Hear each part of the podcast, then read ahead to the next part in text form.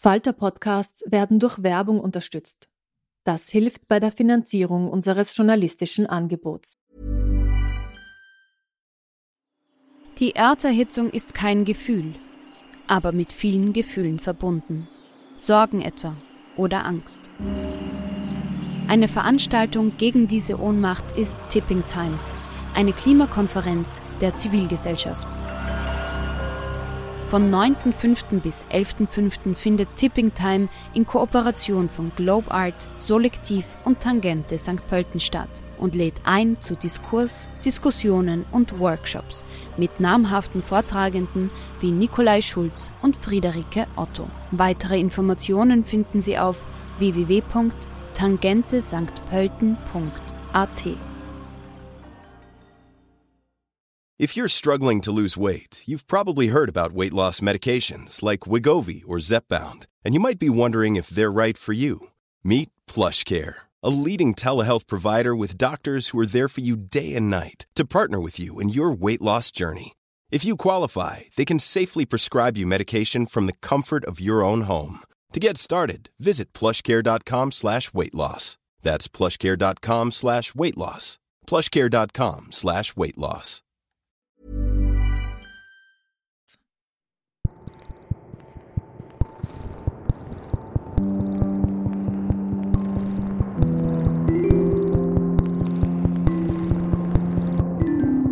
Stellen Sie sich 4 Kinder vor, die mitten in Deutschland unter dem Radar der Öffentlichkeit und der Behörden aufwachsen.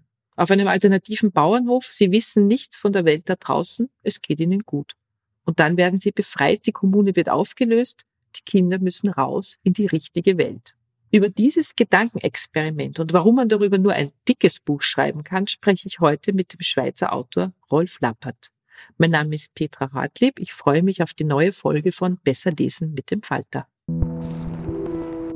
Die Geschichte beginnt 1980 mitten in Deutschland. 4 Kinder werden aus einer Landkommune gerettet, 4 Zwölfjährige, die bisher eigentlich gar nicht existiert haben. Sie waren nicht registriert, nicht gemeldet, besuchten keine Schule, also waren wirklich völlig unter dem Radar.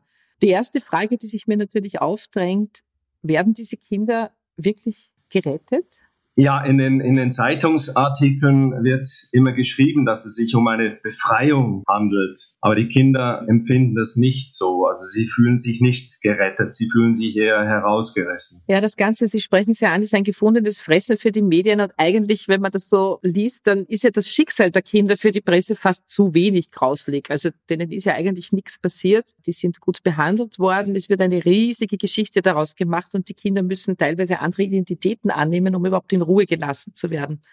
Ich nehme an, das Ganze ist frei erfunden. Es könnte sich aber genauso zugetragen haben. Hatten Sie da irgendwelche Anleihen aus der Realität? Was hat Sie da bewegt, so eine Geschichte zu erfinden? Nein, mir ist keine solche Geschichte bekannt, aber ich habe natürlich sehr viel darüber gelesen und auch in Dokumentarfilmen gesehen, dass es solche Gruppierungen gibt, die irgendwo abgeschieden von der Welt leben und eben ihre eigene Welt aufgebaut haben, abgeschottet von allem, was um sie herum ist und auch eine eigene Ideologie haben, ob das nun politisch ist oder eben in alternativen Lebensformen, landwirtschaftlich und so weiter.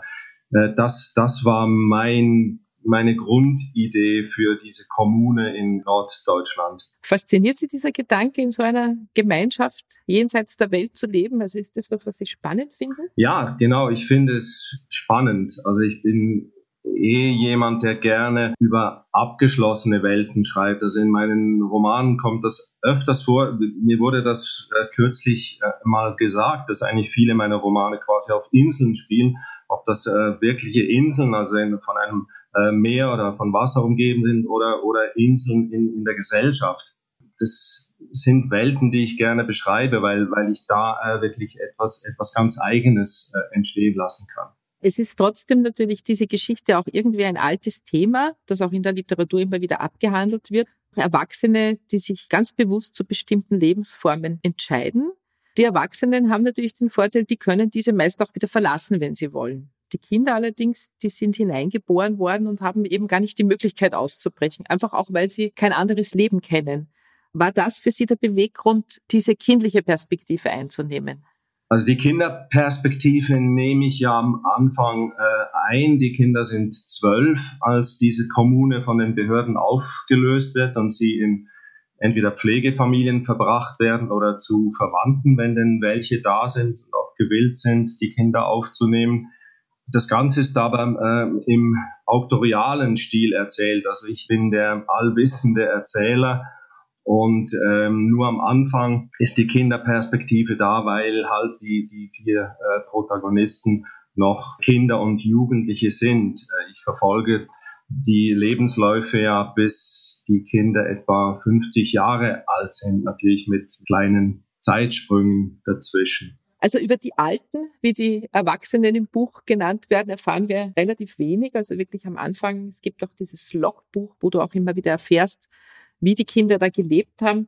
Die haben auch zu diesen Alten, zu ihren Eltern, von denen sie oft gar nicht wissen, wer ihre Eltern wirklich sind, von diesen Paaren, eigentlich ein sehr distanziertes Verhältnis, aber sind umso inniger miteinander. Ist das eine realistische Darstellung oder glauben Sie, dass in so einer abgeschlossenen Gemeinschaft das so passiert? Also das musste ich mir natürlich alles vorstellen. Wie gesagt, ich habe ein paar Dokumentarfilme gesehen, zum Beispiel über die Amischen in Pennsylvania oder in anderen Teilen Amerikas. Eine große Gruppe lebt in Argentinien und auch da sind die Jungen oft unter sich, wenn sie so ein bisschen ein kleines Stückchen Freiheit für sich haben wollen. Aber natürlich sind sie im Großen und Ganzen eingebunden in diese Gruppe, die halt von den Alten und den Ältesten eben geführt wird und wo auch von den Ältesten bestimmt wird, wie man lebt. Also es gibt ja sehr strenge Regeln bei den Amischen zum Beispiel, aber auch bei den Quäkern und anderen religiösen Gruppierungen.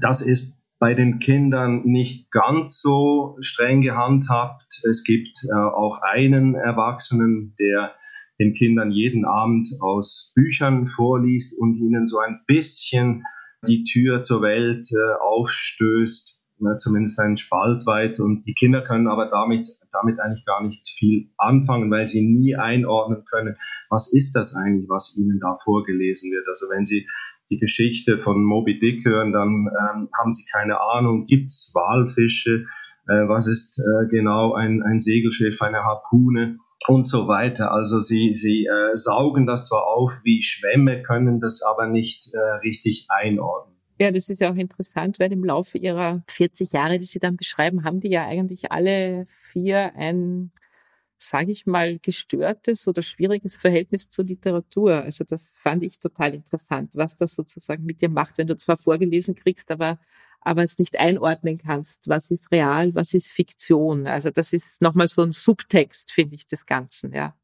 Dass Literatur natürlich für Kinder was ganz anderes bedeutet, wenn sie in der Welt stehen, in der realen Welt, dann können sie das anders einordnen. Das fand ich einen spannenden Aspekt. Genau, Literatur spielt eher eine große Rolle in dem Roman. Da weist auch schon der Titel ein bisschen darauf hin.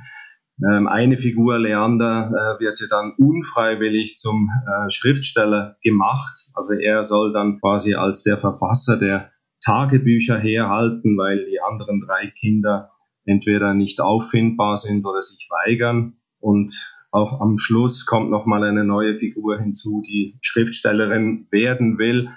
Und Leander und Frieda haben ein sehr ambivalentes Verhältnis zu Büchern und zur Literatur. Leander liest eigentlich überhaupt nicht. Auch Ringo sagt, er hat irgendwann aufgehört zu lesen. Wahrscheinlich auch deshalb, weil sie doch zu sehr auch an die Zeit in der Kommune erinnert werden und das eine schmerzliche Erinnerung ist. Ich habe da so drüber nachgedacht, wäre es nicht auch vorstellbar gewesen, dass, wenn man sie aus dieser Abgeschiedenheit holt, dass sie sich dann einfach voller Tatendrang auf ihr neues Leben stürzen und alles entdecken wollen und einfach ein gutes neues Leben beginnen? Wäre das nicht auch eine Variante oder wäre die undenkbar gewesen für sie? Nein, natürlich nicht. Also die wäre durchaus denkbar gewesen. Und ich würde es vielleicht anders formulieren, nicht die Kinder werden auf die Welt losgelassen, sondern die Welt wird auf die Kinder losgelassen. Also sie fühlen sich zunächst einmal völlig überfordert von allem, was sie da erwartet. Sie reagieren recht unterschiedlich auf diese neue Umgebung. Ringo ist eigentlich der das Ganze am lockersten nimmt. Er kommt zu einer Pflegefamilie. Dort genießt er eigentlich relativ große Freiheiten. Er ist kein guter Schüler, aber er mogelt sich so durch. Er ist auch groß und stark. Man hat Respekt vor ihm. Er nimmt alles, wie gesagt, gelassen. Er fängt auch früh an, ein bisschen Drogen zu nehmen, Haschisch zu rauchen, Bier zu trinken.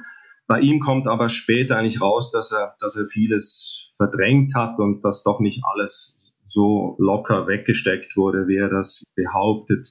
Bei Leander ist es eher so, dass einfach vieles geschieht und er reagiert eigentlich nur darauf. Selbst diese Reaktionen sind sehr zurückgenommen, also er igelt sich zuerst einmal ein, er kommt bei seiner Tante, der Schwester seiner Mutter unter, die alleine lebt und ist in den ersten Wochen und Monaten nur in seinem Zimmer, er weint viel, er vermisst den Kampfstädter Bruch, also die Kommune, ganz stark und spätestens als er dann zur Schule muss, ist er total überfordert. Die Kinder werden natürlich in der Schule auch gehänselt, weil sie eben Landeier sind und halt ungebildet. Sie kennen sich mit Literatur aus, also mit Büchern. Sie schreiben auch sehr gutes Deutsch, aber sie haben halt sonst keine Bildung. Sie wissen alles über Viehzucht und Ackerbau und was man gegen Schädlinge unternimmt, aber von Geschichte und anderen Fächern haben sie noch nie gehört und entsprechend keine Ahnung. Die Geschichte der Befreiung ist in den 80er Jahren. Ich habe mich immer gefragt, würde die Geschichte anders sein, wenn sie in der Jetztzeit spielen würde? Also würde man vielleicht jetzt anders reagieren? Hätte man im 21. Jahrhundert die Kinder vielleicht zusammengelassen, sie in eine gemeinsame Pflegefamilie gesteckt, in ein betreutes Wohnen? Und es kommt natürlich noch was Technisches dazu. In Zeiten des Internets wäre wahrscheinlich der Kontakt zwischen ihnen nicht abgebrochen, weil die haben sich dann ja quasi ihr ganzes Leben nicht mehr gesehen. Also ganz zum Schluss, das wollen wir jetzt nicht verraten, aber sich auch nicht gesucht eigentlich. Das funktioniert, glaube ich, nur in den 80er Jahren, oder? Also die Situation half mir natürlich, das so zu gestalten. Also dass damals es weder Internet noch eine riesige Medienlandschaft gab. Ich weiß auch nicht, ob so ein Fall heute dermaßen große Wellen schlagen würde. Das wäre halt wieder ein Fall mehr mit vernachlässigten Kindern, mit irgendwelchen Spinnern auf dem Land. Davon gibt es ja mittlerweile einige.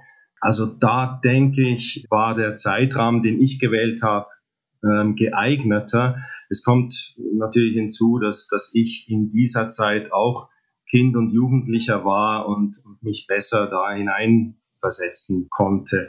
Das mit dem Kontakt halten, das ist natürlich im Buch so, dass die Erwachsenen, vor allem auch die Behörden, also die Jugendbehörden, die sich um die Kinder kümmern, nicht wollen, dass die Kinder Kontakt haben. Also die sollen sich jetzt wirklich darauf konzentrieren, in ihrer neuen Umgebung sich zurechtzufinden, sich in der Schule zurechtzufinden und nicht immer wieder miteinander reden und auf die Gefahr hin, dass sie dann nur über das quasi verlorene Paradies der Kindheit reden und sich gar nicht mehr in der Gegenwart zurechtfinden. Bei mir war das beim Lesen so ein Wechselbad der Gefühle. Man will immer so diese Kinder, vor allem dann diese Jugendlichen, so in den Arm nehmen und sie trösten.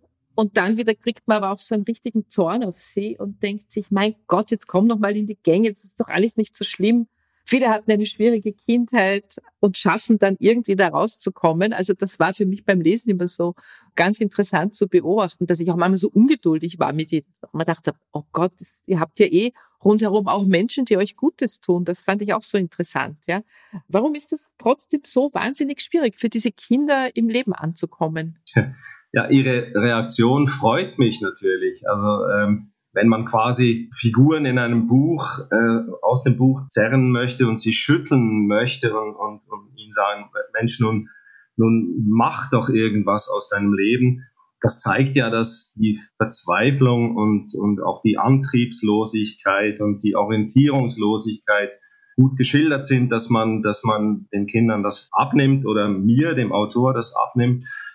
Und natürlich, dass die Kinder auch ganz anders reagieren könnten, ist klar, dass zumindest eins der Kinder sich sagt, ich vermisse zwar die Kommune und die drei anderen, aber ich bin jetzt in dieser Situation und versuche das Beste daraus zu machen. Bei Frida ist das ja auch teilweise so, bei Ringo auch ein bisschen, nur scheitern sie eben auch immer wieder. Und bei Leander ist es ja so, er scheitert ja in seinem Versuch, es allen recht zu machen. Also spätestens, als er dann zum Jungautor gemacht wird, versucht er immer noch, seine Rolle zu erfüllen. Und das bietet ja übrigens auch sehr viel Potenzial für Komik. Ich wollte nicht ein einziges Drama aus dem Schicksal der vier Kinder machen, sondern auch durchaus witzige Passagen in dem Buch drin haben. Und die kommen vor allem bei Leander, nicht nur jetzt als Jungschriftsteller mit seinen diversen Stipendien und mit seinen Lesungen, die er nicht als Tortur empfindet, sondern auch in seinen schulischen Erfahrungen. Er ist einmal in einem sehr strengen, fast militärisch geführten Internat mit einem sehr dominanten Leiter, der ihn auch demütigt. Und dann kommt er aber später in Österreich in ein Berginternat, das absolut alternativ geleitet wird, esoterisch angehaucht ist. Das bietet auch wieder viel Potenzial für Komik. Also das war mir auch wichtig, dass das nicht nur traurig vonstatten geht, sondern dass da auch ab und zu Passagen drin sind, wo man schmunzeln kann oder sogar lachen.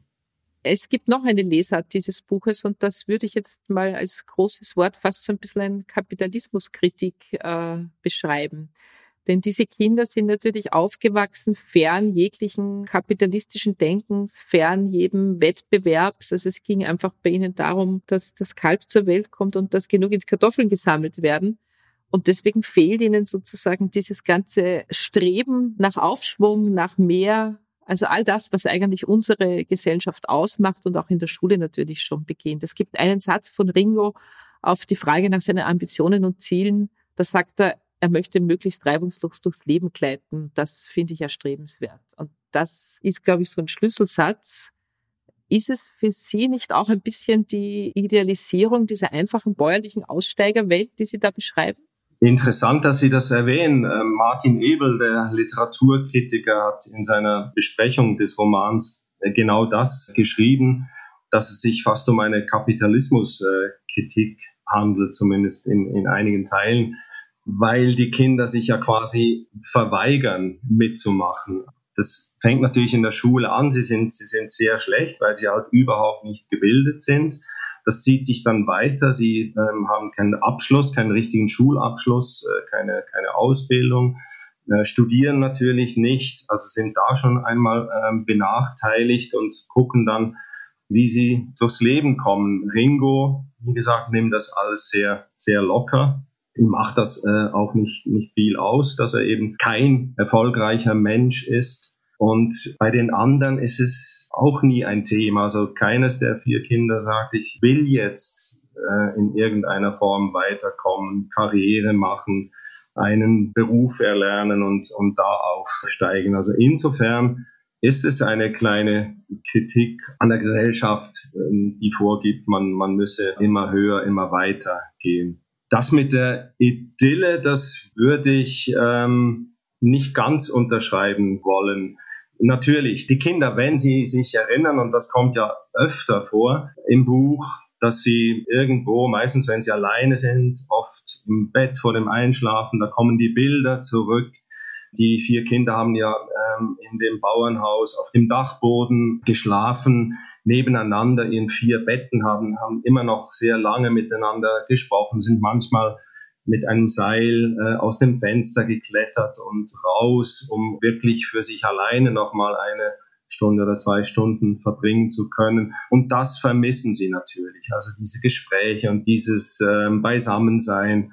Aber sie vermissen nicht das einfache Leben auf dem Land. Also das wird ja auch nicht eigentlich als Idylle geschildert. Es ist ein hartes Leben, Ne, es ist ja oft die Rede davon, dass dann auch mal ein Tier geschlachtet wird oder dass man bei Wintereinbruch noch die letzten Kartoffeln aus der kalten Erde klauben muss und die Kinder immer Steine von den Feldern holen müssen und in Körben wegschleppen und früh aufstehen und sich ums Vieh kümmern. Also idyllisch ist dieses Landleben nicht geschildert. Was auch spannend ist an diesem Buch ist, und das fand ich dann so wohltuend beim Lesen, dass diese vier im Laufe ihres Lebens ja auch immer an Menschen gelangen, die ihnen irgendwie helfen, die ihnen Gutes tun, sie aufnehmen, fördern, versuchen sie zu unterstützen. Die Kinder können das ganz oft nicht annehmen, ja, die bleiben dann auch manchmal so ein bisschen empathielos. Ich fand es aber trotzdem so schön, dass die vier so Unterstützung quasi aus unserer Welt bekommen. Sie hätten sie ja auch ganz oft so ins Messer laufen lassen können. Das sind einfach ganz naive junge Menschen gewesen. Und da hätten sie ganz schreckliche Begegnungen andichten können. Warum haben sie das dann doch so positiv gemacht? Naja, die Grundsituation ist ja schrecklich genug, finde ich. Also sie werden da aus ihrem Leben, ihrem gewohnten Leben herausgerissen auf brutalste Art und Weise. Sie werden getrennt von den Erwachsenen. Sie wissen ja, wer ihre Eltern sind, obwohl die Männer und Frauen ihnen das nicht sagen. Also sie sagen nicht, ich bin dein Vater, ich bin deine Mutter. Die reimen sich das irgendwie zusammen und liegen auch richtig. Und dann ist dieses Herausgerissenwerden so brutal für sie, dass ich dachte, ich muss zumindest dafür sorgen, dass sie in relativ gute Hände kommen. Das ist ja bei Frieda der Fall. Sie kommt zu ihrer Großmutter, also der Mutter ihrer Mutter, und deren Lebenspartner in ein schönes, großes Haus. Die Großmutter ist zwar überhaupt nicht erfreut über das Auftauchen der Enkelin. Und bei Leander ist es ja sogar so, dass er zu einer Tante kommt, der Schwester seiner Mutter, die alleine lebt und quasi einen neuen Lebenssinn im Betreuen des verschreckten Kindes sieht. Also die kümmert sich sehr liebevoll um ihn. Und es kommen erst später Szenen dazu, wo das auch ein wenig bricht. Ich will jetzt nicht zu viel verraten, aber oft passiert eben auch etwas, was die Kinder dann wieder aus dieser Geborgenheit herausreißt. Also ich fand das jedenfalls schön, dass sie mehrheitlich auf gute Menschen gestoßen sind. Es kommen ja auch ein paar sehr unsympathische Zeitgenossen in dem Buch vor. Jetzt nicht abgrundtief schlechte Menschen, aber so ein paar zwielichtige Figuren tauchen doch auch auf. Also ich denke da an Beerbaum oder an Direktor Dünscheid aus dem militärisch geführten Internat. Der ist eigentlich so einer der übelsten Typen im Buch. Aber selbst bei Beerbaum habe ich versucht, ihn nicht nur als Ekel darzustellen, sondern als Mensch halt mit Fehlern. Ja, bei fast 1000 Seiten seien das verziehen, dass auch ein paar zwielichtige Gestalten drinnen vorkommen. Zwei Dinge sind mir noch aufgefallen in der Geschichte, die mich so angesprungen haben. Die Kinder haben ganz wenig Bezug zur Sexualität und zur Musik. Also bei Musik, das wird immer wieder mal angesprochen, ist mir das irgendwie klar, aber sie haben die ersten 12 Jahre des Lebens quasi ohne Musik verbracht. Warum aber können sie ihrer Meinung nach keine normale Sexualität haben? Sie scheitern ja eigentlich alle an ihrem Liebesleben. Ja, also das hat natürlich in erster Linie damit zu tun, dass sie nicht aufgeklärt worden sind. Die Alten in der Kommune, darüber spekuliert ja Ringo in diesem Interview mit der Journalistin, dachten wohl, ach, die Kinder werden das schon alleine rausfinden, zum Beispiel beim Beobachten der Tiere. Also wie machen die das? Ah, so geht das. Das wird bei den Menschen nicht viel anders sein. Und dann kommt natürlich hinzu, dass sie in der Zeit, wo die Sexualität eigentlich ein Thema wird, wo sie erwacht, das ist so spätestens beim Schuleintritt oder ein paar Jahre später, wo man dann halt mit Gleichaltrigen zusammen ist, dass sie damit mit ganz anderen Dingen beschäftigt sind, nämlich damit, sich zurechtzufinden. Sie werden ja buchstäblich ins kalte Wasser geworfen. Sie müssen plötzlich ganz viel lernen. Sie müssen mit der Institution Schule überhaupt zurechtkommen, mit den Lehrern, mit den Mitschülern, mit dem Lernen sind sie überfordert. Und dann spielen noch die Hormone rein, was sie vollends verwirrt. sie denken sehr viel darüber nach. Also gerade Leander und Frida, also eigentlich bei allen kommt das irgendwann mal vor. Bei Leander kommt noch hinzu, dass er völlig ahnungslos ist, und als er von einem Mann quasi angemacht wird, ist dann noch mehr verwirrt und fragt sich dann, ja, vielleicht bin ich ja schwul. Damit habe ich auch ein bisschen gespielt, weil das ja wirklich eine unheimlich spannende und verwirrende Zeit ist bei einem Jugendlichen. Also das ist das Thema, das einen eigentlich dominiert. Nur bei den Kindern waren halt andere Themen auch noch da oder noch dominanter als eben dieses. Ja, lassen Sie uns noch ein bisschen über das Schreiben als Handwerk reden. Ich habe ja, glaube ich, alle Bücher von Ihnen gelesen, die es gibt im Laufe meines Lebens als Buchhändlerin. Ich warte immer schon auf das nächste, es dauert dann immer doch relativ lang. Es ist mir klar, wenn man 1000 Seiten schreibt, schreibt man das nicht in einem Jahr. Erzählen Sie uns trotzdem so ein bisschen, wie man als Autor so einen Stoff bewältigt. Gibt es eine Anfangsidee, von der alles ausgeht, einen roten Faden oder einzelne Figuren?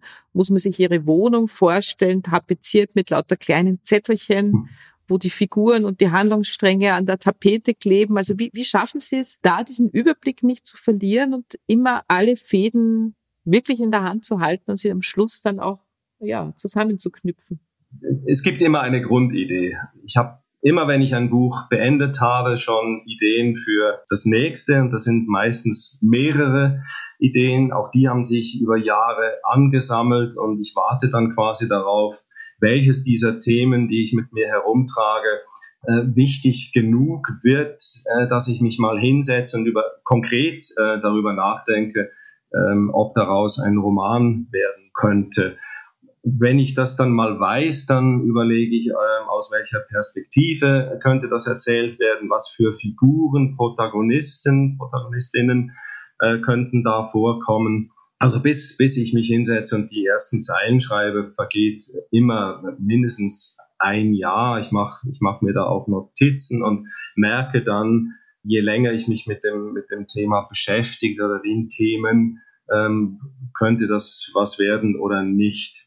Beim vorliegenden Roman, der ja fast 1000 Seiten hat, war es tatsächlich so, dass ich ein bisschen befürchtet habe, dass ich den Überblick öfters mal verlieren könnte. Ich habe dann begonnen, Zeittafeln herzustellen, also Tabellen, die ich dann ausgedruckt habe. Das ging dann von 1982 bis in die Jetztzeit, und dachte dann, ja, da schreibe ich jetzt immer rein. Ich habe für jede Figur, also für jedes der Kinder, eine Farbe gehabt und schreibe dann immer die wichtigsten Ereignisse da rein. Damit habe ich dann aber relativ schnell aufgehört. Ich habe mir dann noch aufgeschrieben, so Geburtsdaten und wer ist wann wie alt, wer wohnt wo, dann die Tanten und Onkel und Großväter und alles andere habe ich aufgeschrieben, wann sind die geboren, damit ich kein Durcheinander bekomme mit den Altern, dass jemand plötzlich 10 Jahre zu alt oder 20 Jahre zu jung ist und so weiter. Aber sonst habe ich eigentlich versucht, das mit möglichst wenig Papierkram zu erledigen. Ich habe zwar hier leere Wände,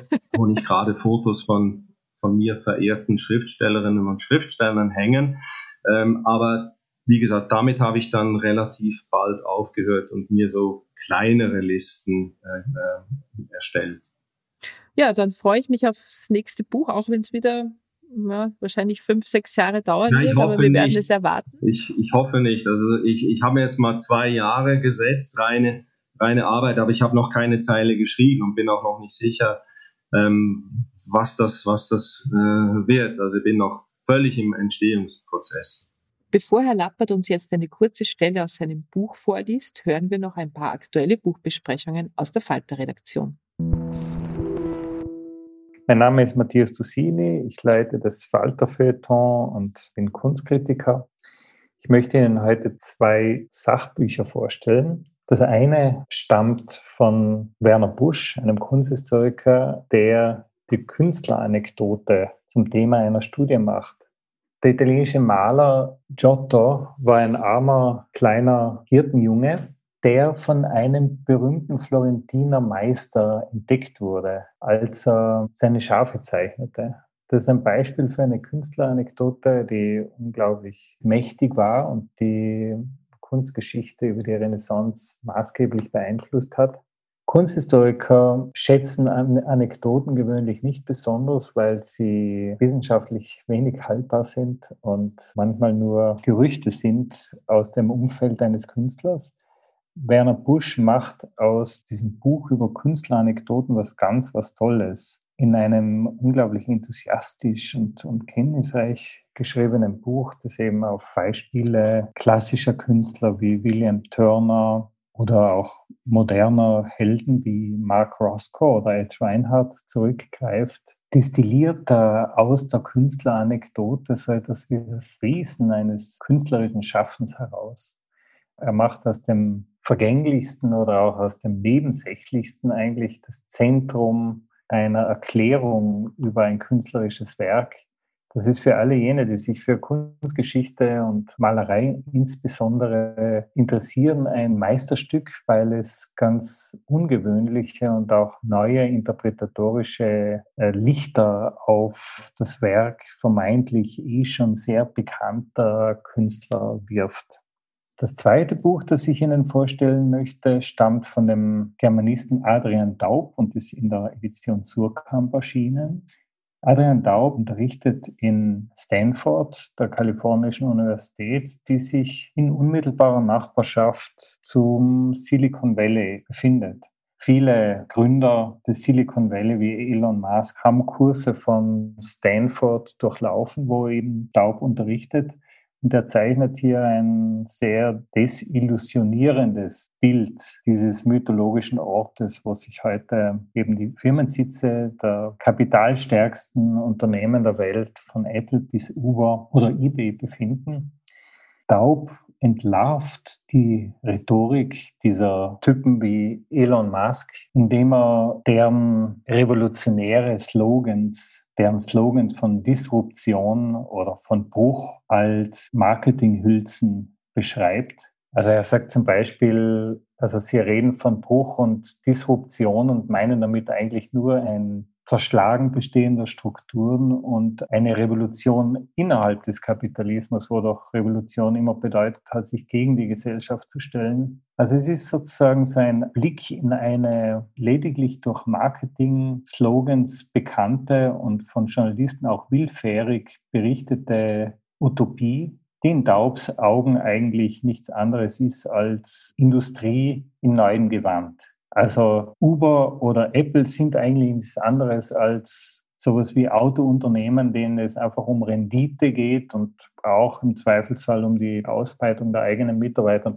Das Interessante an diesem Buch, das ja sozusagen den intellektuellen Horizont von Silicon Valley versucht zu beschreiben, ist, dass er auf Denker der 60er Jahre zurückgreift, die in der Rhetorik von Silicon Valley nachwirken, also etwa Marshall McLuhans Medientheorie, die einen unmittelbaren Einfluss auf die Plattformidee von Facebook hatte, oder Timothy Learys LSD-Theorie, die ebenfalls in Silicon Valley nachwirkt. Also es ist sozusagen sein tolles Buch über diese mythenbehaftete Gegend in der San Francisco Bay, in die Menschen seit den 60er Jahren strömen und sich auch jetzt noch falsche Illusionen machen von einem Paradies auf Erden. Ja, und jetzt liest Rolf Lappert uns noch einen kurzen Teil aus Leben ist ein unregelmäßiges Verb. Irgendwann hörte Leander auf, die Artikel zu lesen. Eine Weile hatte er gehofft, er würde etwas aus ihnen erfahren, etwas über sich selbst, das ihm verborgen geblieben war. Er hatte gedacht, es gäbe vielleicht eine Art Geheimnis, das er allein nicht ergründen konnte, weil ihm die Intelligenz und Bildung fehlten. Die Verfasser der Berichte, zumindest der seriösen, mussten doch, so hatte er angenommen, bestimmte Fähigkeiten besitzen, ein Wissen, das man ihnen, den 4 Kindern, nicht beigebracht hatte, wie man ihnen vieles vorenthalten und verweigert hatte. Irgendwo musste doch stehen, was genau ihnen fehlte. Aber es ging den Fachleuten immer nur um die Abweichung von der Norm, um verschobene Schwerpunkte beim Lernen und nicht unterrichtete Fächer, um mangelnde medizinische Versorgung, um kaum vorhandene Sozialkontakte, um so lächerliche Dinge wie Latein, Impfungen und unvorteilhafte Haarschnitte. Nirgendwo stand, was genau das Leben, das sie geführt hatten, falsch machen sollte, warum es die 12 Jahre in Winnipeg zu missbilligen und zu korrigieren galt. Keiner machte sich die Mühe, in Erwägung zu ziehen, dass es den Kindern auf dem Land gut gegangen war, dass sie sich in der begrenzten Welt der Kommune wohlgefühlt hatten, dass sie auf ihre ganz eigene, ahnungslose Weise glücklich gewesen waren. Niemand schenkte der erregenden Angst während eines tobenden Sommergewitters Beachtung, dem Stolz über die Verdienste im Krieg gegen die Mäuse. Mit keinem Wort wurde das Belauschen der Grillen erwähnt, das Debattieren über die Notwendigkeit der Sterne, die Entschlüsselung der Sprache der Krähen, das Vorausahnen des Schneefalls, die Entzifferung der Wolken. Niemand kam auf die Idee, den Zustand ihrer gänzlichen Abgeschiedenheit mit etwas anderem gleichzusetzen als ideologischer Inzucht, Einsamkeit und Verwahrlosung. Das war's schon wieder mit Besser lesen mit dem Falter für heute. Unser Gast war Rolf Lappert mit seinem neuen Buch Leben ist ein unregelmäßiges Verb, erschienen im Hansa Verlag. Abonnieren und bewerten Sie uns bei Apple Podcast, bei Spotify oder in der Podcast-App Ihrer Wahl. Alle Informationen zu den einzelnen Büchern bekommen Sie auch auf falter.at/Buchpodcast oder in den Shownotes zu jeder Episode. Alle 2 Wochen gibt es eine neue Folge. Ich freue mich schon auf das nächste Mal.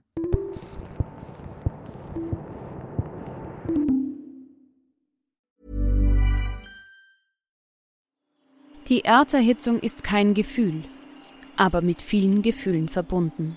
Sorgen etwa oder Angst. Eine Veranstaltung gegen diese Ohnmacht ist Tipping Time, eine Klimakonferenz der Zivilgesellschaft.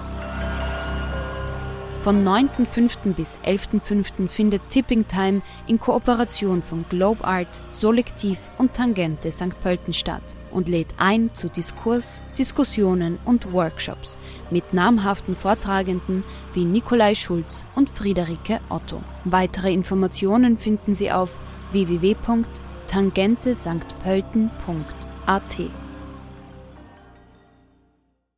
Hey, it's Danny Pellegrino from Everything Iconic. Ready to upgrade your style game without blowing your budget? Check out Quince. They've got all the good stuff, shirts and polos, activewear and fine leather goods, all at 50 to 80% less than other high-end brands. And the best part? They're all about safe, ethical and responsible manufacturing. Get that luxury vibe without the luxury price tag. Hit up quince.com/upgrade for free shipping and 365-day returns on your next order. That's quince.com/upgrade.